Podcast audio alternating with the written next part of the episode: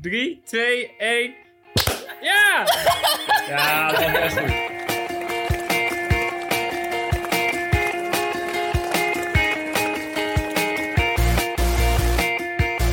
Welkom bij de 39e aflevering van Suzy Q&A, de podcast over hardlopen, training en wedstrijden. Ik ben Olivier Heimel, hoofdredacteur van Runners World en aan de lijn heb ik Susan Crummins, wereldtopper op de 5 en de 10.000 meter en Femke Bol, de kerstverse Nederlandse recordhouder op de 400 meter horde. Femke, van harte, zag je het aankomen? Hoi, dankjewel. Ja, ik uh, had er wel heel stiekem een beetje op gehoopt om dit jaar de 53 te lopen, maar ik had eigenlijk niet verwacht dat ik hem uh, afgelopen week al zo hard zou gaan lopen. Want je had hem uh, een tijdje geleden gelopen en toen was er een tegenstander te weinig voor een Nederlands record, begreep ik?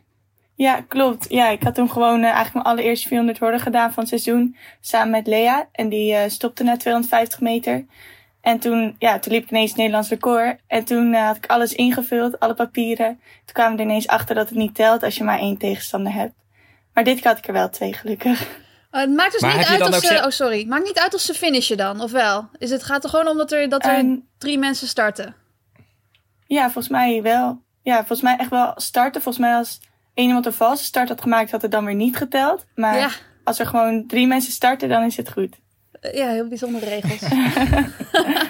ja. ja, wij, en Suzanne en ik moeten dan altijd weer denken aan de vegan streaker... die, uh, die een extra deelnemer nodig had voor het NK Stiepel... en zijn broer inschreef die drie maanden jonger was. Of drie maanden ouder, dat weet ik niet meer. Maar uh, het was in ieder geval opmerkelijk. Kan natuurlijk, geadopteerd. maar, maar heb je zelf moeten bellen om die andere tegenstanders bij elkaar te krijgen? Of was er wel een organisatie die zei, we gaan het voor je regelen? Nee, het heeft de atletiek Unie wel gewoon geregeld dat er drie mensen stonden. Ze dachten volgens mij bij mij van focus maar gewoon op je race en gewoon weer zo hard als je kan lopen en wij doen de rest wel. Uh, ja, ik wilde mezelf ook nog aanbieden. Ik dacht van ja, als, als iemand daar moet starten, dan ja, ik kan wel even starten. Ik denk dat ik wel meteen voor de eerste horde zou uitstappen, maar uh, ik, ik had het anders ook wel op me willen nemen om, uh, om, die, uh, om het record legaal te maken. ja, ze zijn niet zo heel hoog op de, op de 400 horde, toch? Nee, klopt. Het valt wel mee, 76 centimeter. Dus uh, zeker met mijn lange benen is dat niet heel hoog. Ja, ja met verzuring? Jij, jij bent 1,84. ja. en jij hebt ook nog relatief lange benen? Ja, ik denk het wel. Ja, nou, alles is gewoon wel lang bij mij. ja. Dat is handig. Ja, ik geloof dat je het kan meten door recht op je stoel te gaan zitten. Dat doe ik eigenlijk nooit. En dan zeg maar de afstand van je billen tot je kruin. En dat moet dan net iets minder dan de helft zijn. En dan weet je of je relatief lange ledematen hebt. Maar uh, als ik het zo inschat, denk ik dat het inderdaad wel een snor zit. Want ik vond het fascinerend. Eigenlijk is jouw uh, trainer Bram Peters is op het idee gekomen, las ik in de NRC, zo van... hey, die Femke die moet misschien gewoon horde gaan doen. Ja, klopt. Vorig jaar, toen zijn we het eigenlijk gewoon ineens wat hordetrails gaan doen in de warming-up. En het was best wel leuk. En ik vond het eigenlijk ook nog wel wat leuker dan verwacht. En toen op een gegeven moment zei hij, nou, anders doe je een wedstrijd. Dus toen ben ik een wedstrijd gaan doen. Oh, wat, wat vreselijk demotiverend voor je tegenstander. maar je hebt geen moment getwijfeld? Je dacht gelijk, hé, hey, dat is best wel leuk en uh, ja, dat kan ik goed. Nou, ik had op een gegeven moment wel... Ik was toen op trainingskamp en toen ging ik een keer horde starten proberen. Dat is best wel moeilijk, want je moet natuurlijk goed uitkomen voor horde 1. En het ging allemaal niet super soepel. En uh, nou, toen had ik weken estafette gehad. En daarna ja, zei hij, ga nu maar eens horde proberen. En toen dacht ik op een gegeven moment, ik kwam het wel heel dichtbij. Dacht ik, nou, ik weet niet of ik het wel echt wil doen. Misschien uh, zet ik mezelf best wel voor schut en zo. Maar uh, toen heeft hij gewoon gezegd van ja, probeer het gewoon. Het gaat goed in training, het is leuk om te doen. Dus toen dacht ik, oké, okay, ik ga maar gewoon. dat is echt een nou, droom dit, hè? Dit, dit, is een beetje zoals ik mijn eerste stiepel inging. Zo van, ah, ik ga mezelf voor schut zetten, dat gaat straks helemaal niet goed. Ja, dat was het ook. dat is anders. Ja, ik hoop ook nog steeds dat ik voor een andere sport gecast word. Dat ik gewoon over straat loop en iemand zegt... jij zou echt goed kunnen waterpoloen, denk ik. En dat je dan opeens ja. van de beste in de wereld bent in waterpolo. Je hebt echt het lichaam voor ook. ik ga het gelijk vanmiddag proberen, Suzanne. Goed dat je het zegt. Uh, want jouw tijd, Femke, tot mijn verbazing... Uh, dat was 53,79. Dat was afgelopen jaar op de 400 vlak ook goed voor een top 10 positie. Uh, in oh, Nederland dan, in ieder geval. Dat had je zelf misschien nog niet eens gerealiseerd. Maar heb je gewoon weinig last van die, van die hekjes? Of, of kan je op de 400 inmiddels ook veel harder dan je tijd vorig jaar? Ja, mijn 400 vlak is ook wel een heel stuk verbeterd. Want daar hebben we ook wel een onofficiële ja, testmoment in gedaan. En daar liep ik ook al wel een heel stuk harder op. Dus ja, die moet ook wel zijn verbeterd, wil ik hard worden lopen. Maar ja, het is voor mij soms ook nog wel gek om te bedenken dat ik anderhalf jaar geleden nog 54 asper had op 400 meter vlak. En dat ik nu met hordes harder loop. Ja, ja, ja. Zijn het eigenlijk andere mensen die je tegenkomt op de 400 horden? Zijn het andere types dan op de 400 vlak? Of?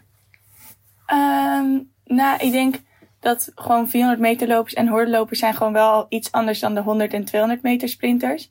Maar voor de rest vind ik het best wel hetzelfde als gewoon de 400 meter mensen.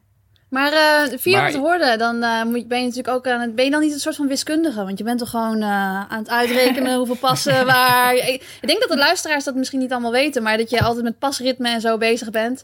Heb je dan een beetje het gevoel dat je daar als. nou ja, dat je ook aan het rekenen bent terwijl je aan het lopen bent, of niet? Of is het, is het gewoon allemaal ja, gewoon second wel... nature? het is wel een puzzel, want ja, je wil natuurlijk goed uitkomen bij je hordes. En ik heb geluk dat ik best wel van mezelf de 15 pas heel goed kan. Dus dat mhm. betekent dat ik de hete met mijn goede been eigenlijk weer over de horde kan. Maar ik moet altijd op een gegeven moment gaan overstappen. Dat is rond horde 8 of 9. En ik had bijvoorbeeld, dus twee weken geleden, heb ik maar één in 16 pas gedaan. En deze week dan twee in 16 pas. En dan moet je wel echt goed bedenken van, oké, okay, nu moet ik mijn ritme omhoog doen of iets anders. Want als je gewoon doorloopt, ja, ideaal zou dan een 15,5 pas zijn. Maar ja, dat, dan kom ik niet over de horde. Ja. Dus het is best wel goed inschatten. Of als er dan eens wat meer wind staat op een ene plek of andere plek, dan kan het net zijn dat je race wat anders loopt. Dus je moet wel heel alert blijven van, oké, okay, hou ik de horde nog makkelijk? Of moet ik een ander ritme gaan doen? Moet ik met mijn andere been gaan? Dus dat is wel een leuke puzzel. Ja, dat bepaal je van tevoren? Of heb je dan tijdens de wedstrijd heb je een soort van plan en dat is het ideale plan en als het misgaat dan weet je heel goed hoe je om moet schakelen? Uh, ja, ik heb wel van tevoren een ideaal plan. Zeker afgelopen week had ik ook echt afgesproken met mijn coach van oké, okay, laatste twee doe je gewoon 16 pas. Ook al denk je dat je nog 15 kan, want vorige keer heb je dat geprobeerd, nu gaan we het gewoon zo doen. Ja. Alleen ja, het kan altijd dat dat plan wel eens misgaat. Want dat heb ik ook wel eens gehad dat ik ineens eerder al een andere pas deed of per ongeluk 17. Dus ja, ja het is wel altijd een beetje spannend. En tel je mee hoe je uitkomt? Of, of bedoel, tel je iedere pas? Of is het gewoon dat je denkt, nou ben ik er weer ongeveer en dan is dit been? Nou, vorig jaar deed ik nog wel echt tellen. Zat ik in mijn hoofd. Alleen, ja, je beweegt best wel snel. Dus dan was ik meestal bij 13 en dan ging ik over de woorden. terwijl ik 15 passen deed. dus dat werkte niet. Maar nu kan ik het wel, nu ik wat meer ervaring heb, echt op gevoel doen. Ik vroeg me trouwens af, hoe lang is je langste pas die je dan maakt? Weet je, weet je hoeveel centimeter dat is of niet? Uh, nee. Dat wordt niet gemeten of zo. Dat is niet iets van dat je zegt van nou, als ik mijn passen langer maak, dan dat is iets waar ik volgend jaar in zou kunnen verbeteren of zo. Dat is niet iets uh, wat je precies weet.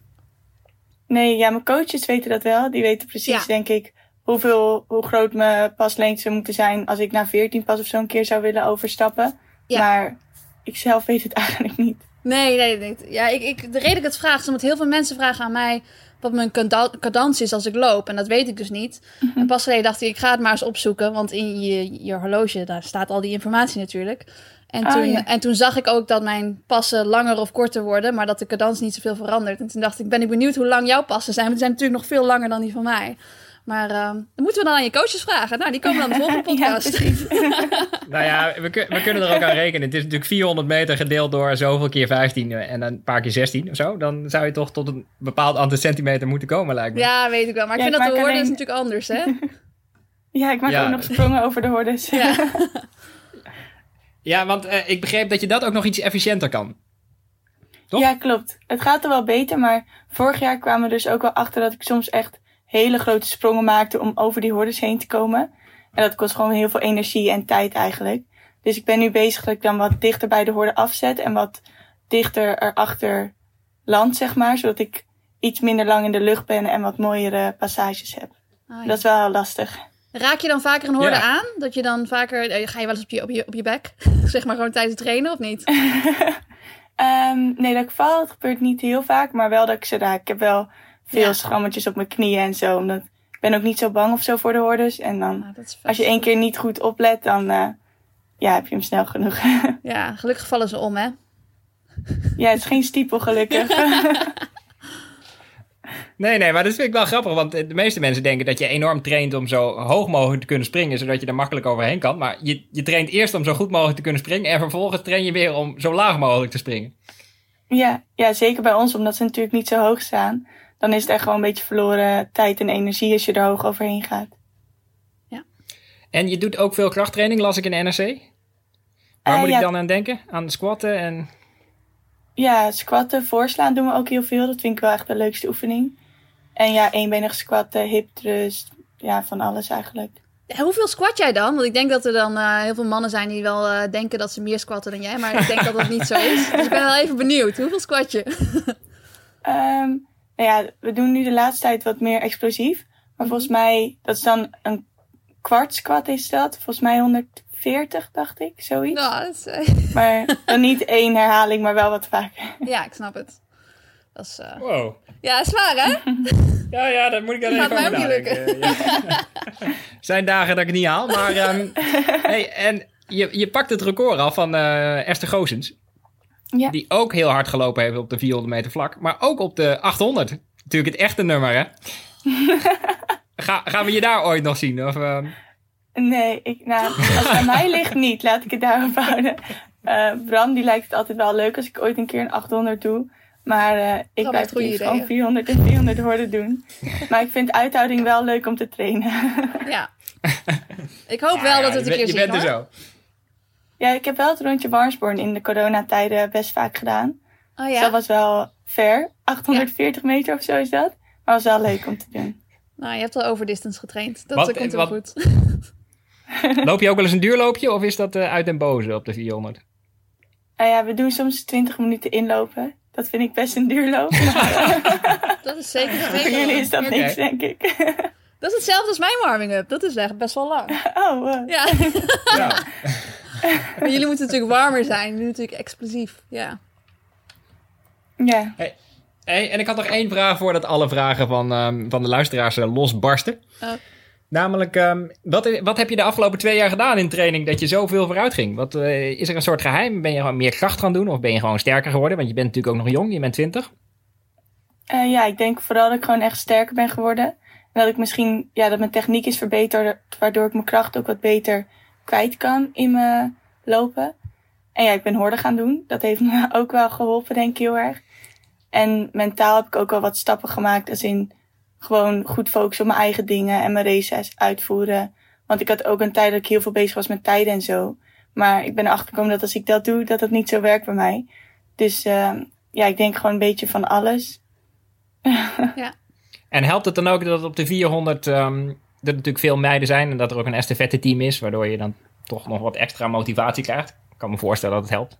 Ja, ik ben ook afgelopen oktober na Doha ben ik overgestapt naar Papendal bij uh, Laudan.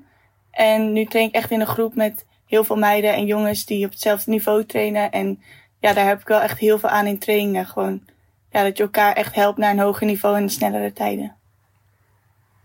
Ja, want corona, was het ook een soort voordeel eigenlijk? Dat je gewoon lekker door kon trainen daar? En, uh, althans, toen je weer lekker door kon trainen natuurlijk. Want je mocht ook even helemaal niks doen, zo'n beetje. Maar... Ja, nee, ja, niet echt een voordeel. Want we hebben echt, ik denk anderhalve maand wel echt in de bossen moeten trainen. Omdat we gewoon niet op de baan mochten. Dus heb ik ook geen hordes kunnen zien, geen spikes aan kunnen doen en zo.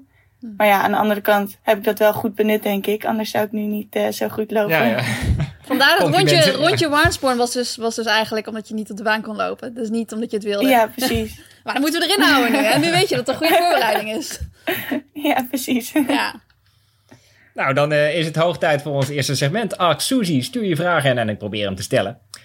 Um, ja, de eerste vraag van Peter Spruit, die heb ik eigenlijk net gesteld. Het gaat over de coronatijd. Maar je had natuurlijk ook minder wedstrijden. Denk je dat dat het hielp om tot betere prestaties te komen? Of vind je het stiekem wel lekker dat je nu weer wedstrijden hebt? Nee, ik hou wel heel erg van wedstrijden. Zeker met 400 horden is het echt wel...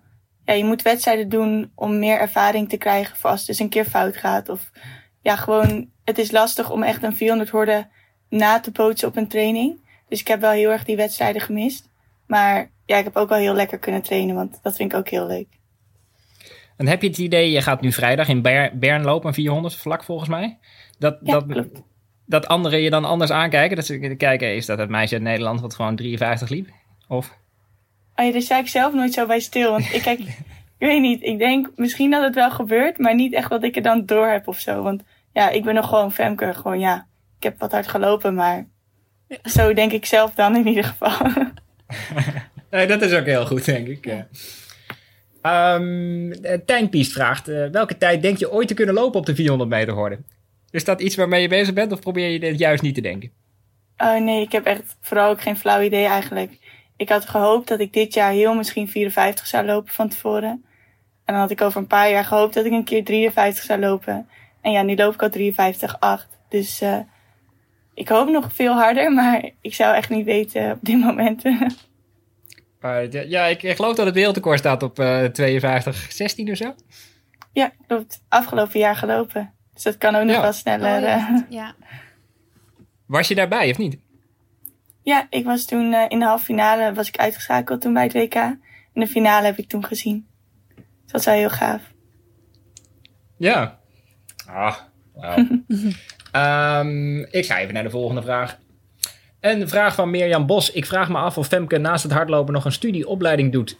En ga je nu 100% voor het lopen? En hoe, hoe lang gaat dat goed enzovoort? Uh, ja, ik studeer op Wageningen Universiteit Communicatiewetenschappen. En ik zit nu officieel mijn tweede jaar, maar doe nog steeds vak uit mijn eerste jaar. Ik vind het best wel lastig om het te combineren. Zeker wanneer er veel wedstrijden komen en ik veel ga reizen en zo. Maar nu in coronatijd heb ik wel weer wat meer aan mijn studie kunnen doen. En ik wil me ook wel gewoon afmaken. Maar dat zal niet in vier jaar gebeuren of zo. Dat duurt nog wel even. Ja, nou, wij vinden wel dat je, dat je deelname aan de podcast in ieder geval voor een paar studiepunten moet kunnen opvoeren. Zo vlekkeloos is nog nooit verlopen. um, uh, een paar vragen via Suzanne's uh, Insta-stories. Suzanne die zet tegenwoordig op haar Insta-stories. Stel een vraag en dan komen er heel veel binnen. Vind maar heel dan maakt dan een schermafdrukje. Ja, ja. zoveel vragen. Dus dank daarvoor. Ja. Alleen ik kan niet alle namen achterhalen. Nee. De eerste vraag is, hoe ga je om met het snelle succes? Is er veel veranderd? Um, ja, ik krijg wel wat meer aandacht gewoon in de media en zo. Dus dat is wel nieuw. Maar voor de rest uh, ja, blijf ik gewoon hard trainen en blijf ik gewoon ja, doen wat ik eigenlijk altijd doe. En mijn coach is ook gewoon heel nuchter daarin. En die gaat ook niet ineens anders tegen me doen of zo. Dus uh, ja, er zijn wel wat dingen veranderd. Maar tegelijkertijd kan ik dat wel gewoon goed naast me neerleggen. En ook gewoon van genieten. En een vraag, wat, wat is jouw favoriete training? Um, Barnsborn. Ik denk de, de tempo trainingen. De echte verzuringstrainingen. En dan het liefst met hordes erbij. Maar zonder hordes vind ik die ook wel heel leuk. Dus echt verzuren vind je ja, leuk? Eigenlijk...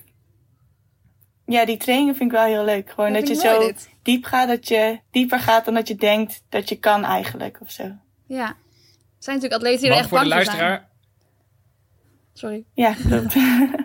Waar moet ik dan ongeveer aan denken? Dat is uh, 4 keer 200 of zo?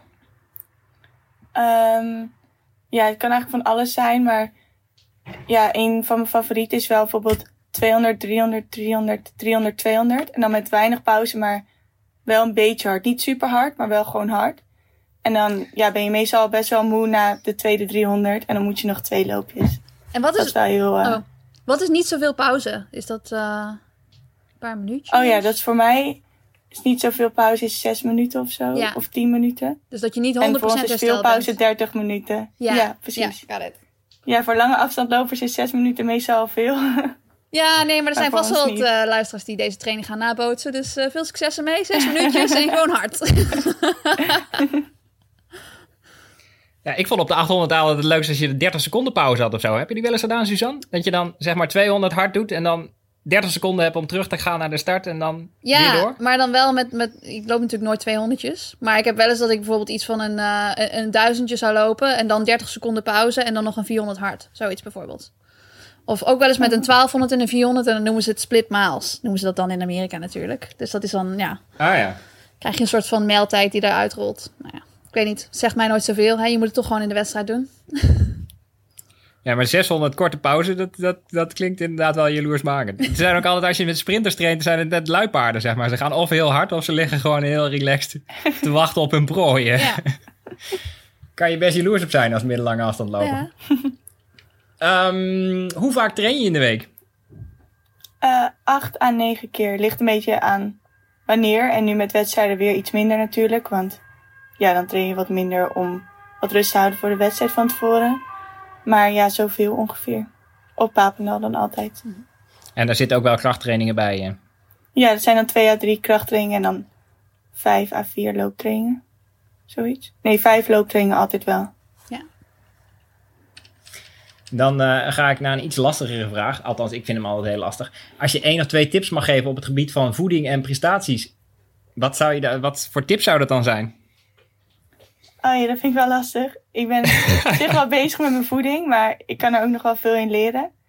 Ja, ik let als sprinter en met veel krachttraining en zo altijd wel heel erg op mijn eiwitten. Dat ik die genoeg heb, zodat mijn spieren heel goed herstellen. Dus dat zou denk ik vooral mijn tips zijn. Gewoon goed aan je eiwitten letten. Ook nog voor het slapen gaan bijvoorbeeld altijd. En gewoon, ja, dat je die altijd wel hebt. Maar, ja, voor de rest... Ik weet er nog niet heel veel van. Maar voor het slapen gaan is het zo dat je dan een bakje kwark naast je bed hebt staan? Moet ik me zo voorstellen? Of is het iets minder exotisch? Ja, dat was eerst altijd kwark. Maar nu doe ik gewoon een uh, caseïne eiwitshake. Dat is eigenlijk precies hetzelfde, alleen... Ja, Sneller. dat gaat wat makkelijker. Dus een hele bak kwark wegwerken. Het is ook een beetje droog soms, hè, kwark. En die shake, die gooi je gewoon achterover. ja, precies. Ja. en die gaat ook makkelijker mee als je reist en zo. Uiteraard, ja.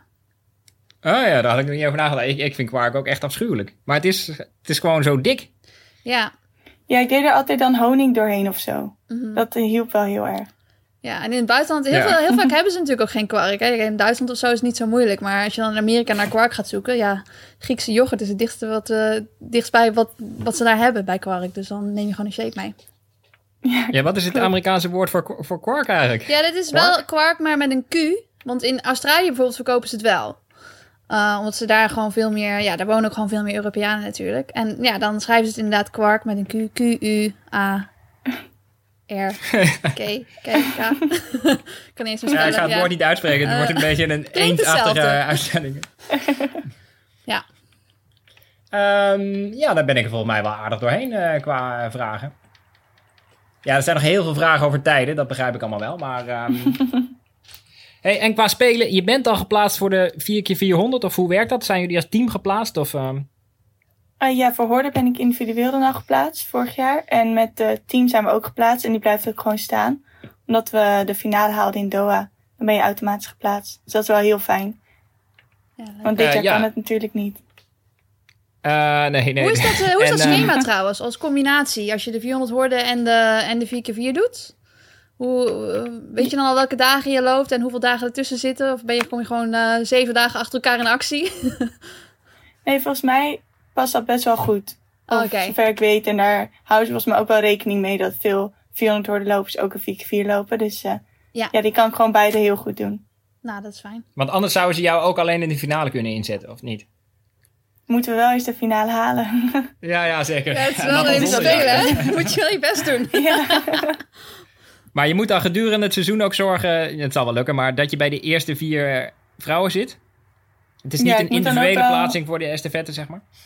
ja, je moet dan wel een harde 400 hebben gelopen, zodat ze je opstellen. Want ja, we hebben genoeg eh, goede 400 meter loopsters. Dus dat is wel leuk. Ja, nou, eh, je gaat het vrijdag al eens proberen volgens mij. Ja, dan mag ik Hoe, weer. hoe, hoe ziet er... Ja, ja, ja. En hoe ziet de rest van je seizoen er ongeveer uit? Weet je dat al? Of ligt het ook aan wat er doorgaat enzovoort? Ja, het ligt natuurlijk nog wel aan of alles door blijft gaan met corona. Maar ik ga na Bern dan in Zwitserland aankomende vrijdag ga ik weer even wat meer trainen. En dan ga ik ja, wel veel wedstrijden doen. In Hongarije een wedstrijd. En Stockholm Diamond League wordt dan mijn eerste Diamond League. Dus eh, ja, is wel leuk. En daarna ook nog in Ostrava. En nog wat in Zwitserland. Oh, dat is nog best veel. Dat is mooi. Ja, ik heb echt meer dan genoeg nog. Ja. Ja, ik had een teamgenootje, die liep eh, ook eh, 400 meter horde. En die werd toen bij de Diamond League per ongeluk toegevoegd aan de 110 meter horde. Dat weet ik nog. nou, dat zal jou niet overkomen met jouw tijden, maar... Nee, ik Heeft hij toegedaan? Nee, ze heeft het niet gedaan, nee. Oh, ik wou zeggen. Zo van, ja, ik krijg dat of niks. Ja, oké, dan ga ik het wel proberen. Maar dat is eh, lastig. Ja, maar er staan best wel veel camera's op, hè? Ja. Ik, eh, Ja. Maar ze zeggen wel eens dat het leuk is voor reference als je in ieder onderdeel, als je gewoon, ja, ik wil dan niet zeggen een gewoon iemand, maar iemand die dus niet voor dat onderdeel traint, als je die er ook bij zet, omdat je dan gewoon kunt zien hoe goed, hoe goed de atleten eigenlijk zijn en hoe snel dat eigenlijk gaat. Dus dat is, ja. ja, ik vind dat wel een leuk idee. Als er een extra baantje vrij Ja. zou zijn, gewoon even een Ja. eh, lange afstandloper gewoon bij de horde erbij zetten. ja, we hebben ook nog steeds eh, hoop dat jij eh, naar, de naar de stiepel gaat, Suzanne. Dus dan weet je dat. ja, zag dat weet ik. dat de Moet, jongens moet maar even meewerken, dan doen we dat, oké? Oké, eh, Femke, wij, eh, ga- jij moet ook je spullen gaan pakken volgens mij. Ehm, wij gaan je heel veel succes wensen. Ja. Heel hartelijk bedankt dat je erbij was.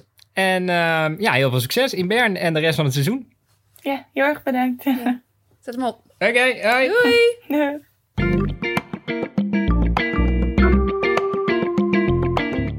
Heb je ook een vraag voor Suzanne of voor mij natuurlijk? Mail hem dan naar mijn adres olivier.heimel.heurs.nl en wie weet komt jouw vraag dan in onze volgende podcast. Suzanne, even naar jou. Ik zag jou eh, afgelopen zondagochtend eh shinen eh, bij het vasthouden van een spandoek. Oh ja, deed dat goed, hè? Dat is echt... Dat is best, wel een high-pressure job is dat. Maar dat was dus inderdaad bij de, ja, de Zevenheuvelloop, de Seven Hills Test Run noemden ze het officieel. Ze hadden dus vanuit de Zevenheuvelloop een, een 5 kilometer wedstrijd georganiseerd. In Nijmegen, voor mannen en voor vrouwen op de weg.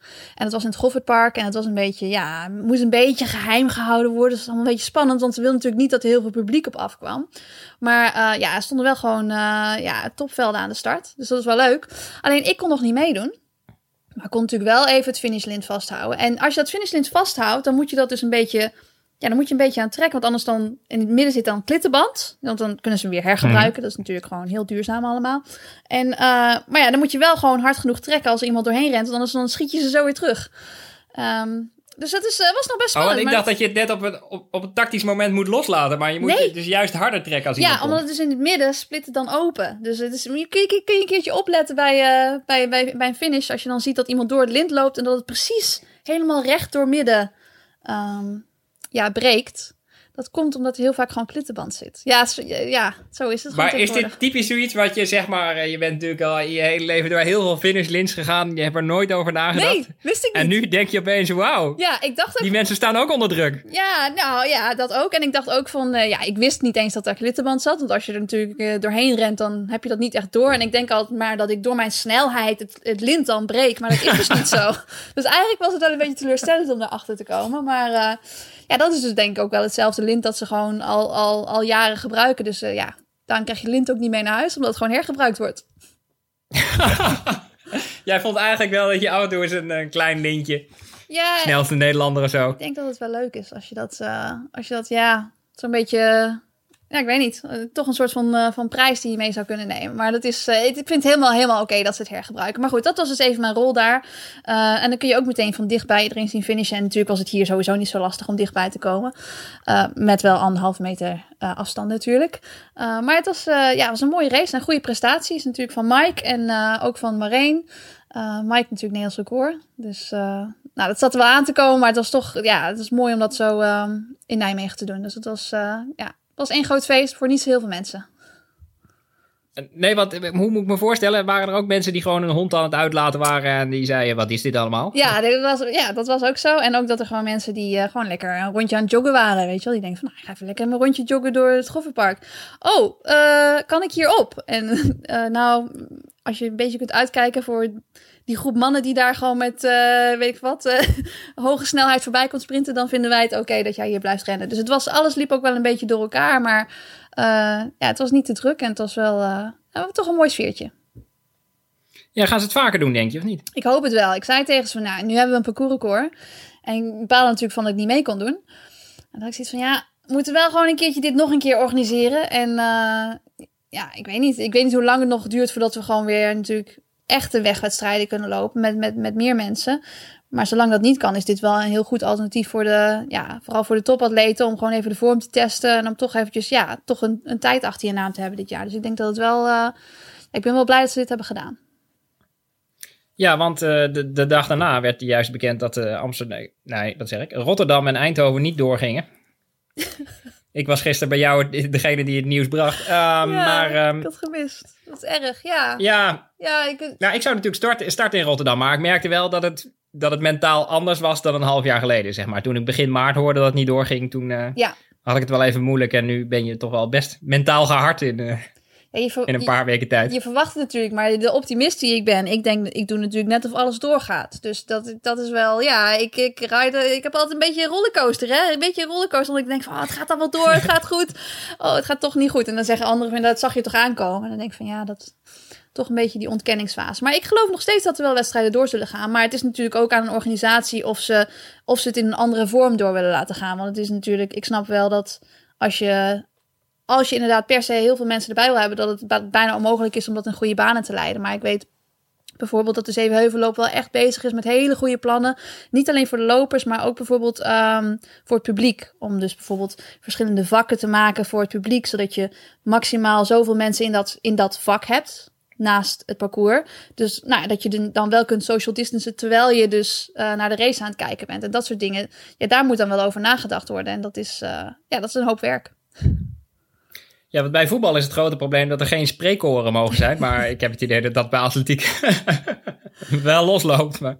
Ja, er wordt natuurlijk wel, uh, er wordt wel hard aangemoedigd bij wedstrijden, maar niet urenlang natuurlijk. Dus nou, ik weet niet. Misschien kun je af en toe even alleen maar gewoon hup zeggen. Dat kan toch wel? Hup is, uh, ja, kan altijd. maar is er iets, ik bedoel, is er een soort Suzanne lied of zo wat je wel eens hoort? Of krijg je er überhaupt al eens iets van mee? Uh, soms wel, soms niet. Het, is, ja, het, ligt een beetje aan welk moment in de wedstrijd het is ook. Uh, of je kunt ontspannen als je, zeg maar, als je ver voor iedereen uitloopt en je gaat finishen, dan krijg je wat meer mee wat er om je heen gebeurt dan dat je samen met een tegenstander naar de finish sprint. Want dan is het enige wat jij ziet die tegenstander en de finish. Dus ja, het ligt een beetje aan wat voor wedstrijd het is. Maar in een 15 kilometer wedstrijd hoor ik altijd wel hier en daar wat. En dan misschien vooral op, op rustige momenten in het parcours waar er eigenlijk niet zoveel mensen staan, want dan valt het natuurlijk wat meer op. Want zo'n zo'n stadion als in Berlijn of zo, hè, waar het echt vol is, of Doha. Ja. Is dat dan één grote blur voor jou? Of, of zie je nog mensen in het stadion zitten? Nou, ik weet niet of je ja, de beelden hebt gezien. Ik heb nooit in een vol stadion gelopen. Nou, ik weet niet of je de beelden hebt gezien van uh, Berlijn, maar dat was wel sowieso een beetje een blur. Maar um, ik weet niet of dat aan het uh, publiek lag. Nee, maar ik moet zeggen, dat, dat wordt wel een soort van één geheel. En soms is het wel fijn om te weten waar mensen zitten. Dus nou als er dus familie, vrienden komen kijken, dan, dan laten ze me wel eens weten van, nou, wij zitten in de bocht meteen na de finish. Dat is een plek waar wel vaak familie zit. En dan, nou ja, bijvoorbeeld bij de 10 kilometer bij de start. Daar stond ik op de startstreep. En toen dacht ik, nou, zij zitten daar ergens in de bocht. Dus ik keek gewoon naar boven. En toen zag ik zo'n heel groot spandoek. En dacht ik, oh, daar zitten ze even zwaaien. En dat is wel leuk. Dan weet je dat ze daar zitten. Maar tijdens de wedstrijd denk ik niet iedere ronde als ik daar langskom. Oh, hier zitten ze. Even mooi lopen. Dat, dat gaat er niet worden, weet je En fotografen zie je ook niet. Want je ziet wel direct na afloop zie je wel eh, Erik en Andy en zo. En dan neem je zijn vlag aan. Ja. Dus dat komt wel vrij snel terug. Maar in de wedstrijd zie je niks.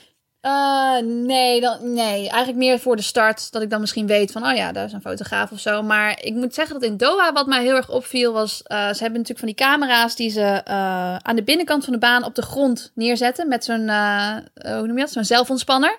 Dus daar staan heel veel camera's, misschien wel een stuk of dertig. Meteen na de finish aan de binnenkant van de baan.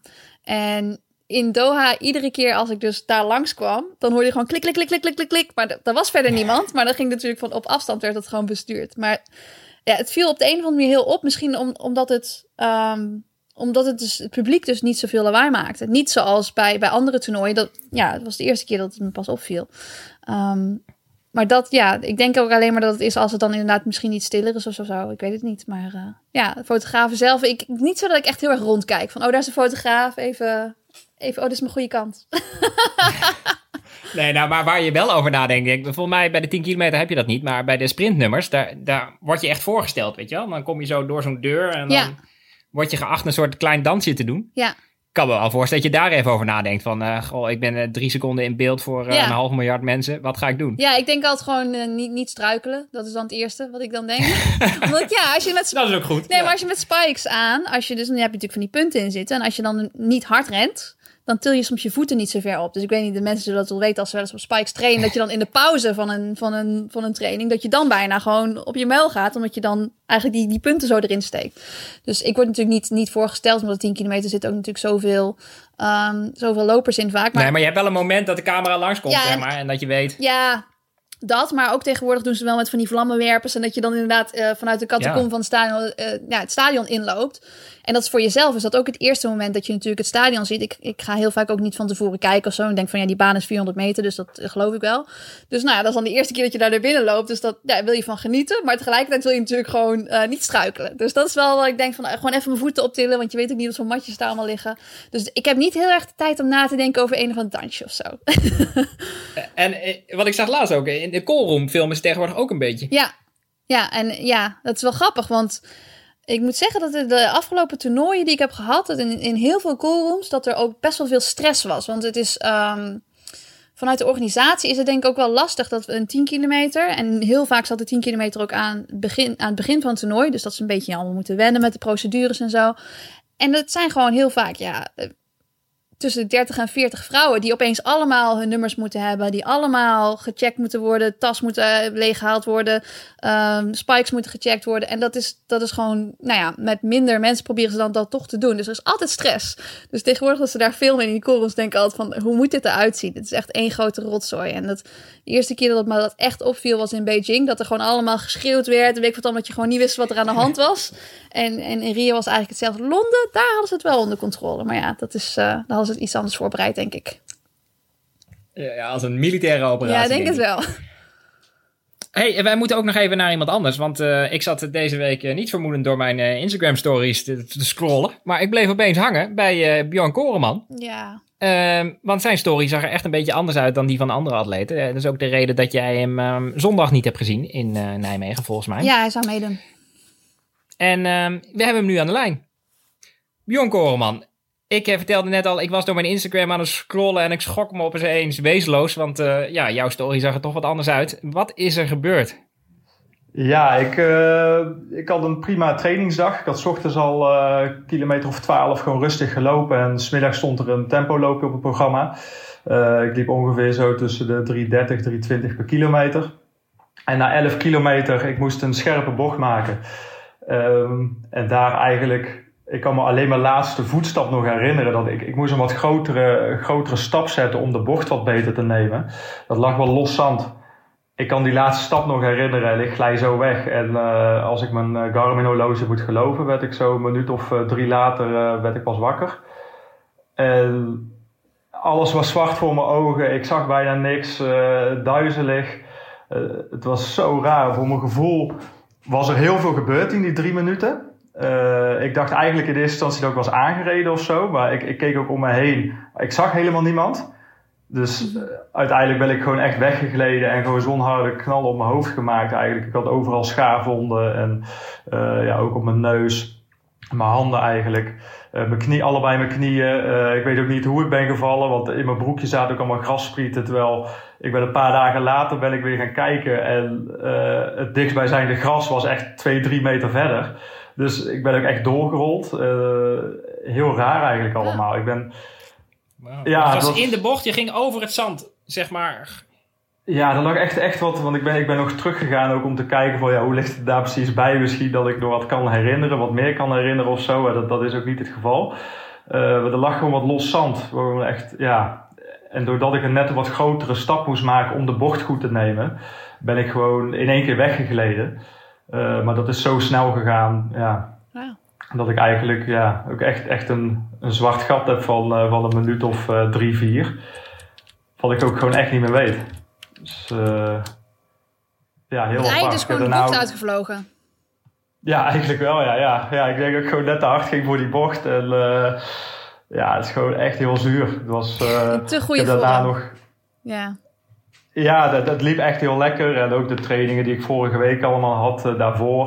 Uh, ik zou eigenlijk meedoen aan die 5 kilometer wedstrijd. En, uh, ik had wel echt een goed gevoel over om weg te gaan, zeg maar onder die 14 minuten eindelijk te gaan. Maar ja, dat, dat moet u even op zich laten wachten. Ja. Ja, dus, ja wat, wat was de schade precies? Jij, jij kwam uiteindelijk in het ziekenhuis terecht?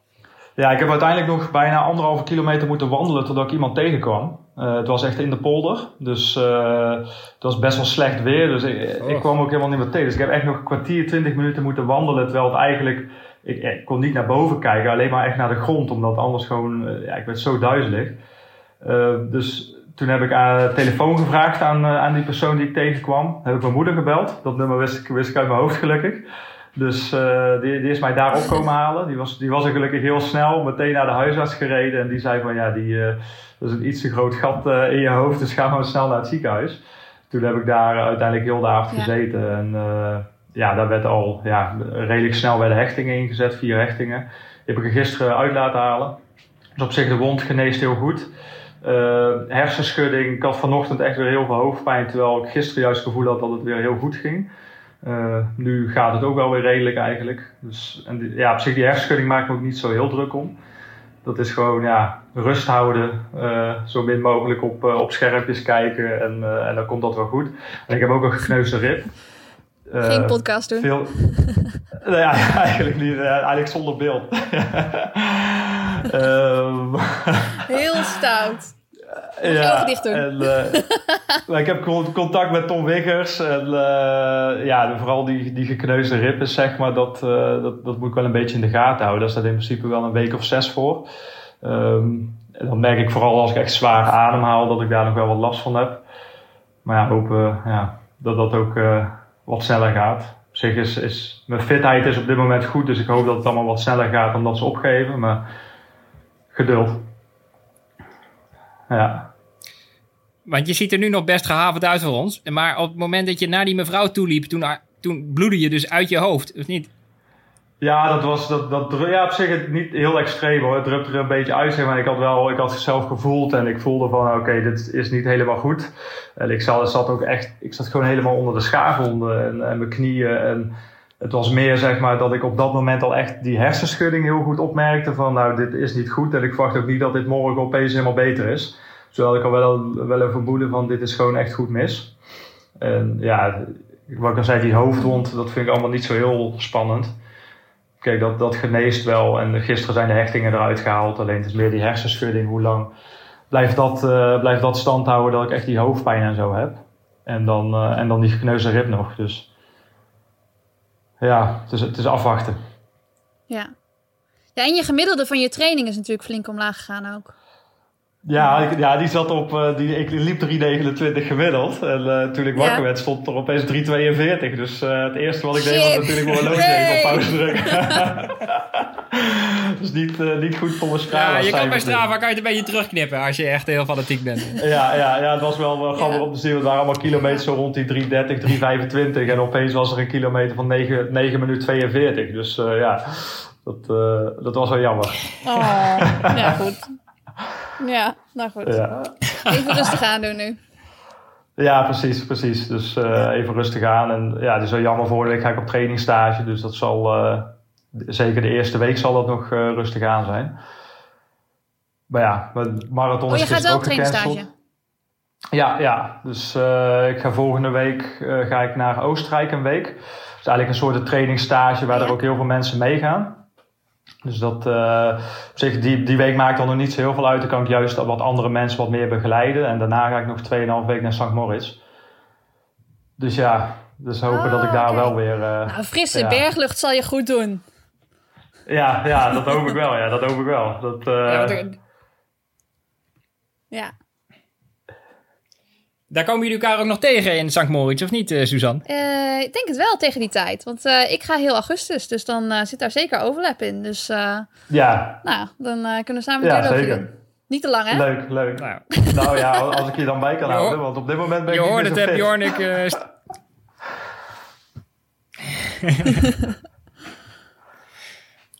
nou, ja, fijn dat je, om te zien dat het in ieder geval weer een beetje beter met je gaat. Ja, en, uh, oh ja, je zou natuurlijk ook. Uh, Eindhoven stond natuurlijk uiteindelijk. Want Eindhoven is natuurlijk ook afgelast. Ik zit nu te denken van. Uh, dat had je natuurlijk eigenlijk al op je programma staan. Ja, dus dat is op zich dan weer misschien een gelukje dat ik dan in ieder geval langer de tijd heb om voor te bereiden op een, op een marathon. Dus de week die ik nu. Ik heb nu precies een week niet gelopen. Ehm, ik hoop dat ja, iets van Amsterdam ja. of zo wel doorgaat. Eindhoven was 11 oktober, Amsterdam staat gepland op 18 oktober. Dus ja, het is nu even, even verder gaan kijken van welke marathons kunnen we nog wel gaan doen. Maar Eindhoven is inderdaad afgelast, dus uh, jammer. Ja. Maar uh, snel weer verder kijken. Ja. Ja, Valencia staat ook nog, toch? Ja, ja dat is pas december. Uh, dat is eigenlijk ehm, natuurlijk vanaf 1 december kan er pas weer een limiet gelopen worden.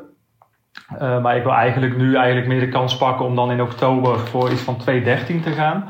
En dan ergens volgend jaar uh, rond Rotterdam dan te gaan voor de limiet. Dus dat is nu uh, wat een beetje op de planning staat. Dus dat zou, zou, voor mij ook een ja. wat logische stap zijn om in, in plaats.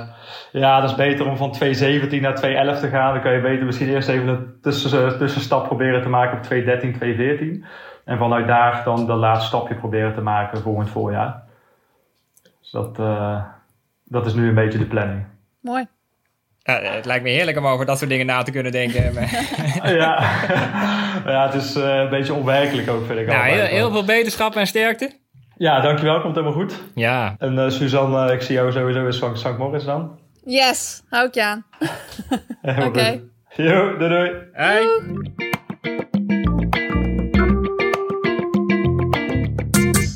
Ja, Suzanne, we hebben er al bijna een uur op zitten. Ik ga hem, uh, ga hem zo afsluiten, denk ik. Ja, is goed. Heb jij, ik, ik kreeg nog wel een paar vragen waarom iedereen, dus we kunnen net zo goed het woord van de week van maken, waarom iedereen toch naar St. Moritz gaat. We hebben het er wel eens over gehad, maar dat is vooral hoogte, toch? En uh, het feit dat alles zo duur is, dat nemen jullie op de koop toe. Ja, en hoogte, maar ook dat er hele goede paden liggen. Dus nu bijvoorbeeld ook met mijn Giddenspace. Uh, ik zou nooit naar Fontremeu willen gaan, omdat daar gewoon veel te veel stenen en veel te veel. Je kunt daar heel weinig vlak lopen. En dat is natuurlijk. Het zijn niet zoveel plekken in, in, in Europa waar je en op hoogte en ook vlak kunt lopen. Dus dat is vooral het goede aan St. Moritz. En kijk dat het er zo mooi en pittoresk uitziet. Dat is natuurlijk mooi meegenomen voor de Instagram. Ja, zeker. Ja, ik uh, ga het in de gaten houden.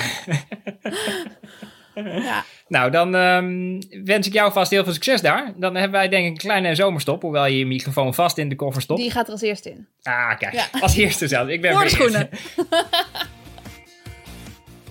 En zo zijn we helaas aan het einde gekomen van deze 39e aflevering van Suzy Q&A. Dank Volkert, onze technicus van Dag en Nacht Media. Dank Femke, Bjorn en Suzanne. En dank u, beste luisteraar. Ook namens Suzanne, blijf luisteren en lopen.